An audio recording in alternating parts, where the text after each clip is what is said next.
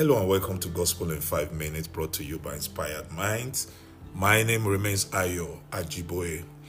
If you give me your permission, I, am I want to talk a little bit about this whole forgiveness conversation that happened between Peter and Jesus.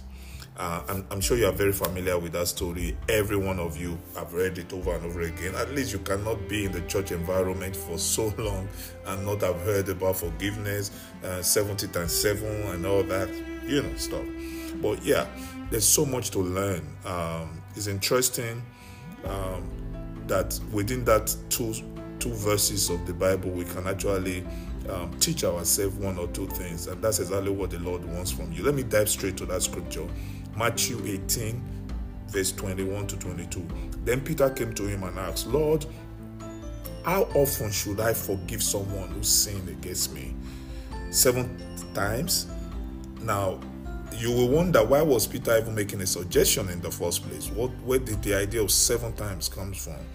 Um, the way the idea is that prior to that time, according to the Old Testament law and by the interpretation, the rabbi interpretation of the Torah, when you forgive you forgive three times and by the fourth time i think you would you would um you will be justified to take action on that person. I think that's how it's interpreted. You can read from amos um, 1 i think between 3 to 13 you will see the situation of god and the enemy of israelites god could not operate on this unlimited forgiveness because, according to that scripture, I think after the third time, God had to deal with those enemies and something like that.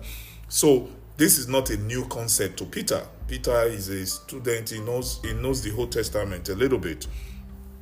All right. So in verse 22, Jesus responded to him. He said, No, not seven times. Jesus replied, but 70 times seven. Now, Peter thought he was being generous, you know, because if the Torah and the Old Testament expects you to forgive three times and take take an action by the fourth time, and Peter is saying, okay, let me let me, what about seven times? Um, because to the Jewish symbolism, seven is the number of completion or something like that. So um, that was that must have meant something to Peter. But what Jesus, how Jesus responded you know, is a message that we should never forget. Number one, unlimited forgiveness. You see, the most direct message is the importance of forgiveness without limit. The phrase 70 times 7 is not meant to be taken literally as the number 490, but rather symbolizes an infinite amount. It teaches that forgiveness should not be quantified or limited. Jesus also emphasized patience and understanding. This is this teaching encourages patience and understanding towards others, recognizing that everyone makes mistakes. It's about showing grace and mercy repeatedly.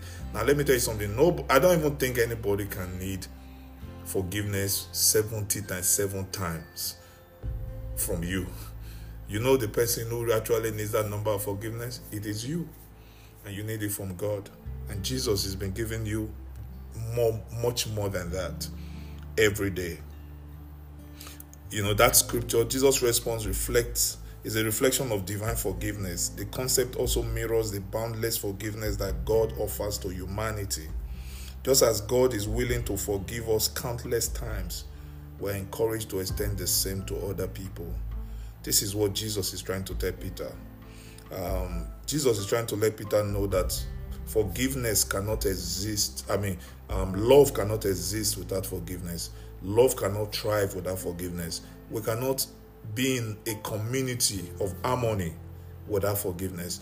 There is no relationship that can succeed without forgiveness. And this is the reason why, no matter the relationship you are into marital relationship, relationship with your children, um, relationship with even yourself forgiveness is the key to a solid relationship. And relationship means so much to Jesus. That's why Jesus gave you two fundamental principles of life. Number one, love God, love the Lord your God with all your heart. Then number two, love your neighbor as yourself.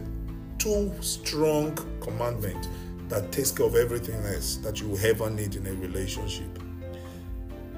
And one of the most important thing in any sustained relationship is forgiveness. Imagine your relationship with Christ if forgiveness was not in place. We won't be here. You won't even be listening to this podcast. So put the put forgiveness in the proper place. Don't quantify it. Don't count it. Don't measure it.